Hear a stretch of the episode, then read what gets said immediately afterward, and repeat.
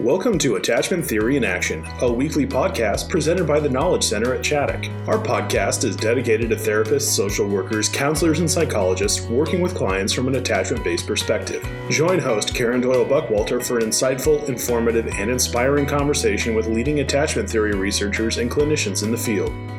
Today, Karen welcomes Dr. Claudia Gold for part one of their conversation on her new book, The Power of Discord, co authored by Dr. Edward Tronick. Part two will be released on December 8th. Hello, everybody, and welcome back to the Attachment Theory in Action podcast. I am your host, Karen Doyle Buckwalter, joining you here from Chaddock with another fantastic guest I'm going to be interviewing on the podcast.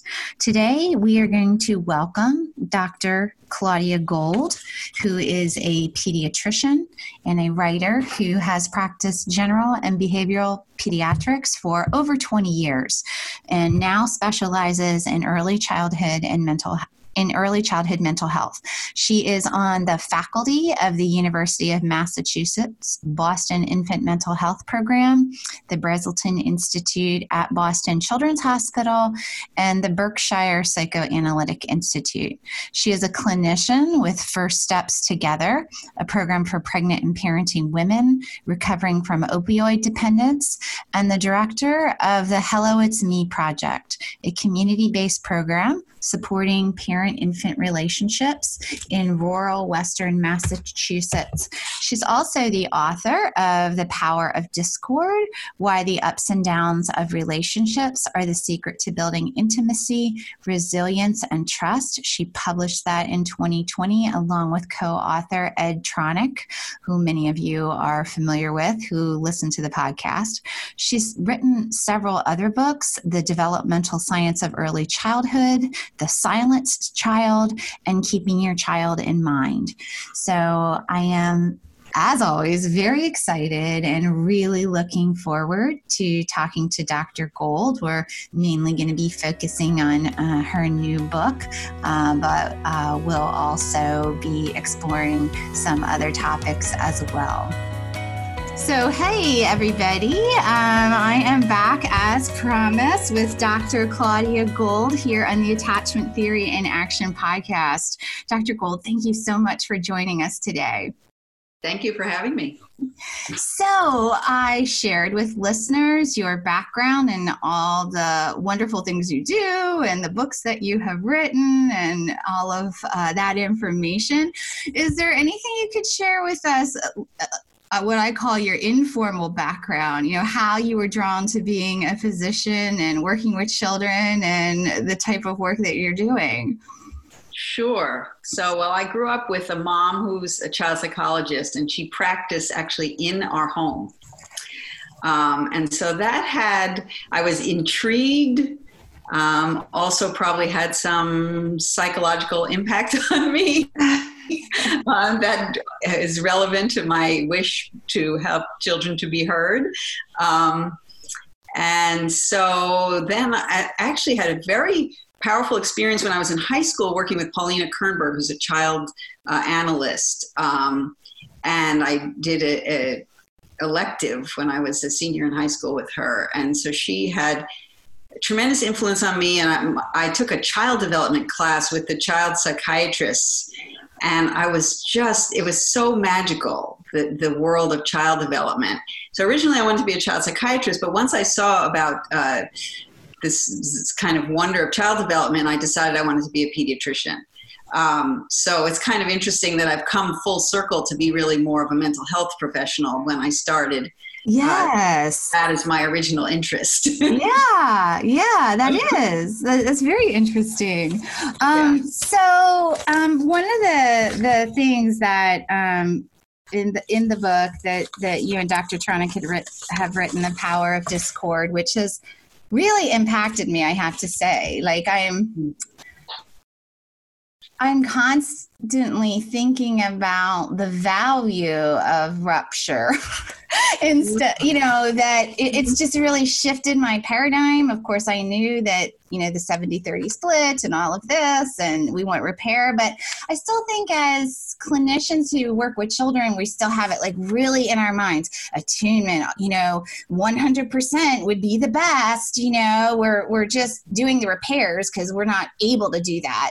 And this this whole idea of those are needed to develop resilience is just kind of turning that whole idea on its head it's really a different paradigm yeah. way of thinking which which i do want to talk about uh, t- talk about more but let's just start with your introduction to the book you know where you write about yourself and being a physician and um, you talk about how you moved from thinking about you know when when when your patients would come and it was the idea of you know managing symptoms. Um, in fact i want to read what you say here because i found it so compelling. So you said i was beginning to learn to simply listen with curiosity instead of jumping directly from diagnosis to treatment. Rather than searching for what is it and what do we do, I ask more open ended questions such as How was your pregnancy? What was your child like as a baby? Does she remind you of anyone in your family? That was my favorite one. Um, with this invitation to talk, parents opened up and the stories flowed. I just was so fascinated by that and how you went from your original thinking to that. So tell us about that. Well, it was a really uh, fortunate kind of uh, coming together of a, a, number of different experiences. So I was in a very busy frontline practice, uh, going to deliveries in the middle of the night. Um, and at that time, uh, the Berkshire Psychoanalytic Institute opened um, which was housed at uh, Austin Riggs Center, um, although the faculty came from all over. And so I would be in my practice, and I was then at the same time reading Winnicott. That's where I first learned about Tronick, uh, Peter Fonagy, um, things that you never learn as a pediatrician, um, a whole world that, that was just not open to me. And I also, another thing that was happening then was there was a massive increase in diagnosis of kids with ADHD. Um, so I was like inundated with referrals. And that was also when there was the, what I put in quotes, the discovery of, of bipolar disorder. Um, so these major changes in the, in children's mental health care. And so I was getting all of these referrals and I then I started to use the ideas that I had learned about from Winnicott and Fonagy and, and Tronick and all these others. And I was blown away by what happened. Um, because it was very uh, the things I had learned as a pediatrician, um, which were you know about using special time and timeout and behavior management, often I would be very frustrated, and the families would be frustrated too. And I, you know, so I was sort of in the right place at the right time. I had all these patients, but I wasn't able to help them. And suddenly, these incredible transformations started happening in just these like one hour visits. Um, and uh, another thing that happened was that I got a different office. So the, the, the actual physical space changed. Oh. Um, when I started to focus more on behavioral pediatrics. Um, and you know, it just blew me away. Actually, I wrote a whole book about it. That was my first book because it was so moving to me to see what would happen. And I wanted to, you know, I, the book is read uh, mostly by parents, but I really wanted my pediatrician colleagues to, to see this. Like, hey guys, there's this whole other world that we really should know about that that can help us to help families. And how receptive were colleagues to that? Uh, I'd say I would say it's a work in progress now, ten years later, um, and there are some who are very uh, open. Um, and I uh, did uh, originally I did speak at a number of pediatric conferences. I have to say, um, I have migrated more into the field of infant mental health once I learned that there was such a thing, which I also write about in the book. Because when I was originally doing this work, I had never heard of the field of infant mental health. So once I did that, I have to be perfectly honest, I have found myself much more comfortable in that world than in the world of pediatrics. Um, and but I don't want to abandon that. And I actually even just we don't want you to abandon that either. yeah, I had this so very hopeful experience. I should just say, just yesterday. Yes. Um, where this new paper just came out um, using the term early relational health, and there was a whole. Um, uh, it's, it's called the Frameworks Institute. I don't want to, so there was a whole big project, and they just came out with this big study. Uh, and one of the people spearheading it is this guy named uh, Dave, David Willis, who's a pediatrician. Um, yes. And so the idea is to use this term, early relational health, to capture the importance of supporting early relationships. Um, and my hope is that that language can be a, a way to bring in some of uh, this material that yes. is not available to uh, uh, pediatricians. So, so yes. that was to me that was a huge thing. And there were a thousand people on the call. Um, and so that was, as I said, it's still a work in progress, but yes. we're moving in the right direction.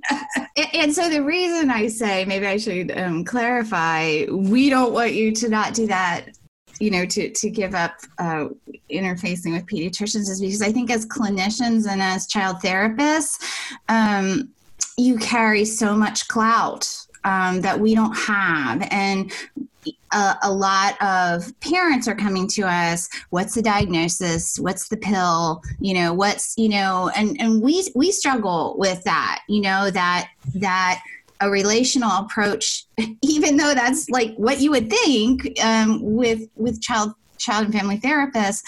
Um, there's resistance to that, um, and it's more about you know let's look at symptoms and target them with some kind of medication. So we're just absolutely desperate for uh, folks with your kind of training and influence um, to to help with that uphill battle. Yeah, it is a real uphill battle, and so I feel flattered that you think I have influence. and there is something about the, the, MD that does carry that. Um, but it's it's been uh, it's it's an ongoing struggle to really shift the paradigm. Um, and I have uh, very grand uh, views of what I hope this book can do because I think that we are stuck in this biological model um, that you have uh, you either do or do not have an illness. And the whole uh, model of mental health care um, is kind of currently rather devoid of any developmental or relational frame. Mm-hmm. um, and that, that's i think problematic. It leads to these ideas which we talk about in the book about certainty you do or you do not have this. Yes. Um, and it's not looked at in a developmental and relational context.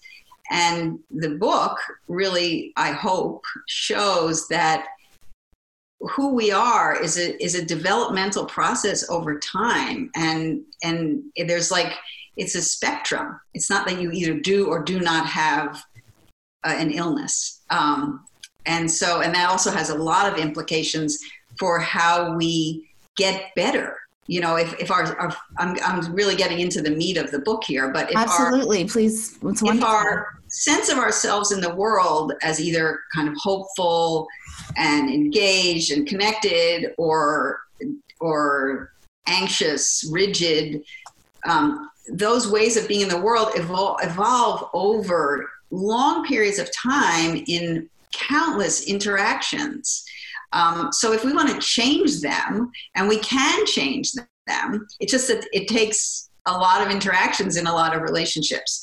So we can look at how we got that way to help us think about how to change. And how to change is not going to be a, a one dimensional, even a two dimensional solution. And it's certainly not going to be, you know, in six to eight weeks. Um, it's going to be a process over time. But it, it, once we accept that, then it, the world kind of opens up to us of, of very creative ways of healing. Yes, yes.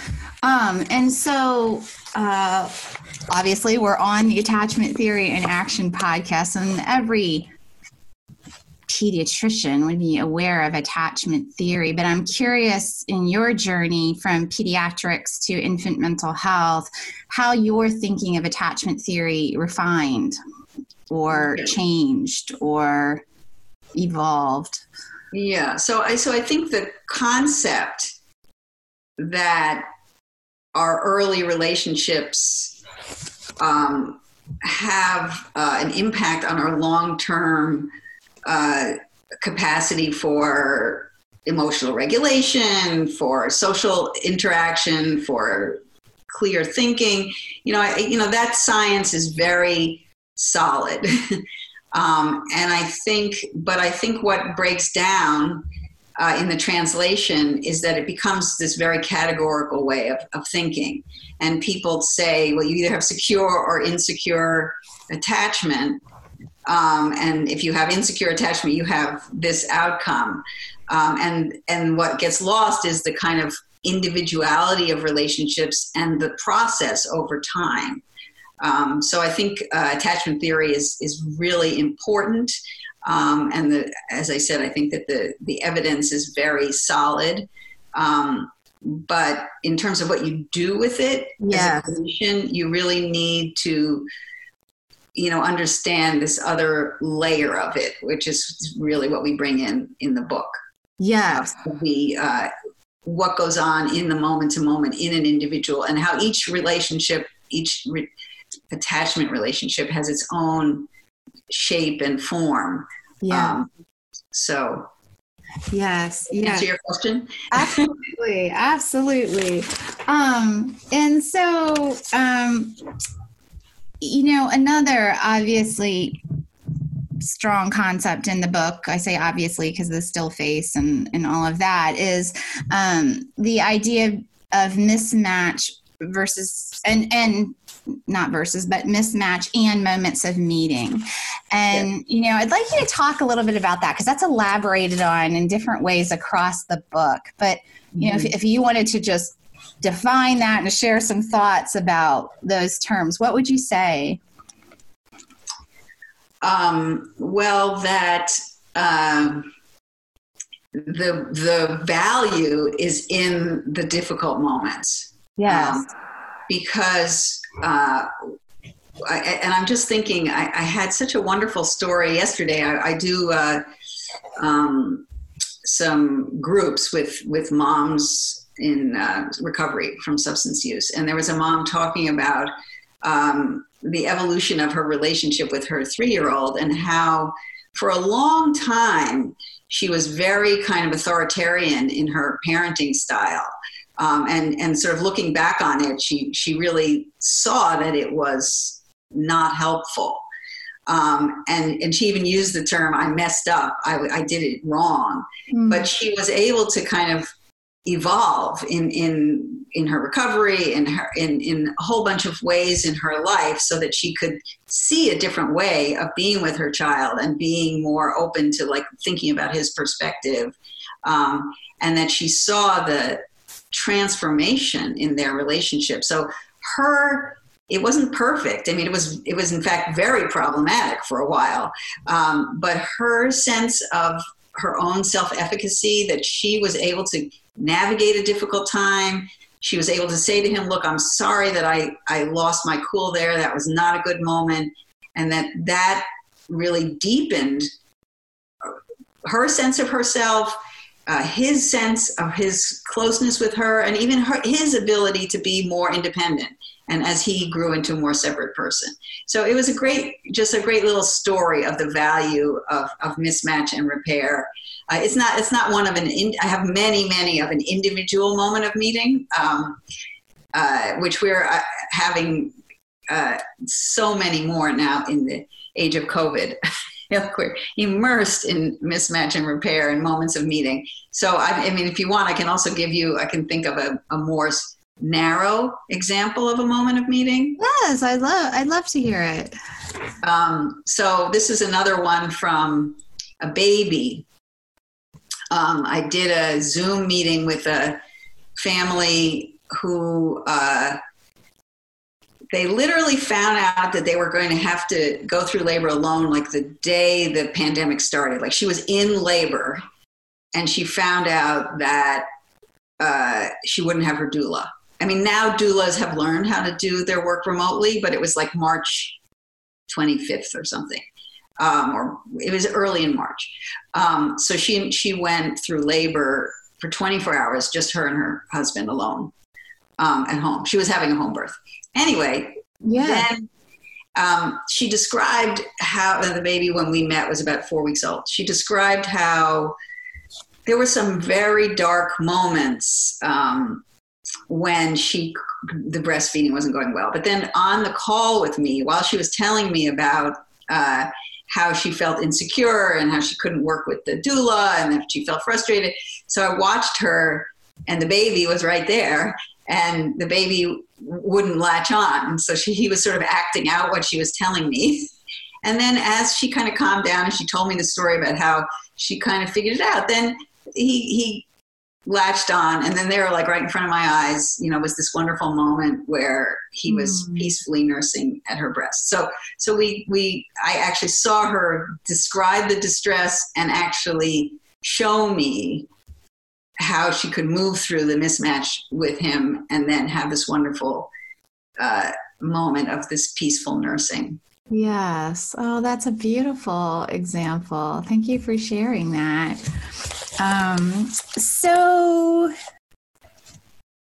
you know, Winnicott is all through the book, and and um, anybody who's into child development and attachment theory knows about Winnicott, but um, because he's mentioned so often holding environment and different things and maybe even some new ways of understanding what he said I'd, I'd love to hear you just speak to some of his concepts that have been important to you and that have influenced you the most Yes, definitely Winnicott is the greatest influence on my thinking. him. yes i can tell in the book Um, you know it's, it's the thinking So, well, first of all, I mean, I think the concept of the good enough mother is exactly what we've been talking about. yes You know, people sometimes dismiss it as kind of a reassurance that it's okay that you make mistakes.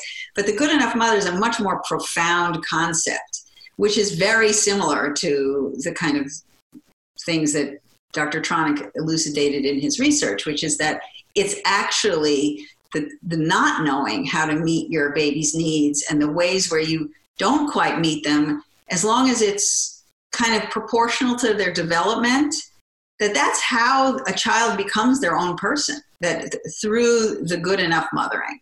Um, so it's a very very profound concept that i, I don't think gets it in, in sort of parenting articles. It may not get its full uh, due of how profound an idea it is.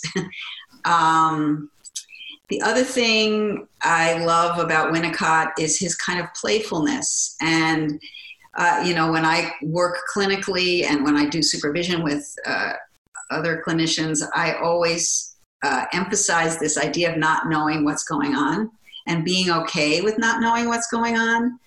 Because that's when, in terms of the clinical setting, when you allow yourself to just like sit, I, and I can't tell you how often I am actually consciously aware when I'm on the floor with a family and their baby that I say to myself, I don't know what's going on, and I'm just going to let it play out.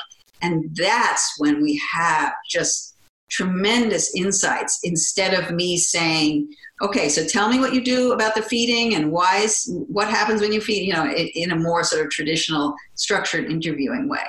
Um, so I love that uh, kind of stance of not knowing and, and just being uh, uncertain uh, is, is very much of a, a Winnicottian concept that I love. Um, and then, you know, and this is what we go into in the book in more detail. This ver- another very profound concept of this idea of going on being.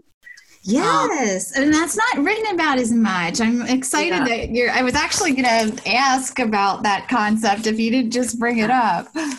Yeah, and um, so it, this is uh, it's the parallels with with as with Dr. Tronick's research are really quite striking um, because he did this research on you know the the length of time to reconnect and and the levels of stress hormone and what Winnicott talks about is um, uh, that babies kind of tolerate uh, their mother being out of view or these kind of moments where what, what what Ed would call a mismatch, and he he actually uses x plus y. Like this is amount this is the amount of time that the baby can still have a sense of themselves. But if it's too long, if it's x plus y plus z, the baby's very sense. Uh, you know, then the mother doesn't exist. Like where they don't have a way of you know, depending on their age and the time and the age are connected. Of, of holding in their mind that the mother still exists. And if the mother doesn't exist, well then they don't exist either. And and that's that sort of uh, what melanie klein called the annihilation of the self that that really really profoundly disturbing sense that you don't exist. And i mean i think that that's something that we see in what we call you know serious mental illness or people who are extremely depressed or even you know that that the idea that in a minute i will still be here and i will still be me um, that's something we just sort of take for granted. And when you don't have that, it's it's just uh, what he calls it madness. You know that he doesn't use the term mental illness, but uh, I think you know we can learn a lot from that. That's really profound recognition of that sense of of not of there is no me. Hmm. Hmm. You know, I'm thinking about. Um, disorganization and what produces that um, in babies and as mm-hmm. assessed in the strange situation and um, the unresolved trauma in a parent who dissociates mm. while caring for the baby mm-hmm. and I, I think it ties to what you're talking about the baby's like they disappeared where are they you know what does that mean for me right and then that leads to you know that behavioral disorganization for sure because you know they just can't even manage their their physical being without the person containing them. Um, so uh, and, and a, a, very young baby doesn't have those ideas. There is no me but it is that's where their sense of self is fundamentally taking shape. So if there are in the disorganized attachment when when it's completely unpredictable um, then that uh, it looks like uh, behaviorally, like, you know, sleep disturbance, feeding disturbance, sort of sort of disorganization of the, the behavior, but but that reflects this more kind of deeper sense of, of the emerging self being somehow not coherently put together. Right, right. Oh, this is all so fascinating. Um, I see that we're about halfway through, so I'm going to ask our listeners to definitely join us next week for part two of our discussion with Dr. Gold, The Power of Discord, her, her newest book with Ed Tronick, and we look forward to you joining us next time. This concludes part one of the two part conversation between Karen Doyle Buckwalter and Dr. Claudia Gold on her new book, The Power of Discord, co authored by Dr. Edward Tronick. Part two will be released on December 8th. Thank you for joining us for this edition of Attachment Theory in Action. Please follow our site, tkcchaddock.org, or subscribe on Apple Podcasts, Google Play, Spotify, or Podbean for future podcasts. If you enjoyed our podcast, please leave a review and share with your professional network. For additional resources, training opportunities, and blogs, please log on to tkcchaddock.org. We hope you'll join us again as we continue to explore the world of adoption, trauma, and attachment theory.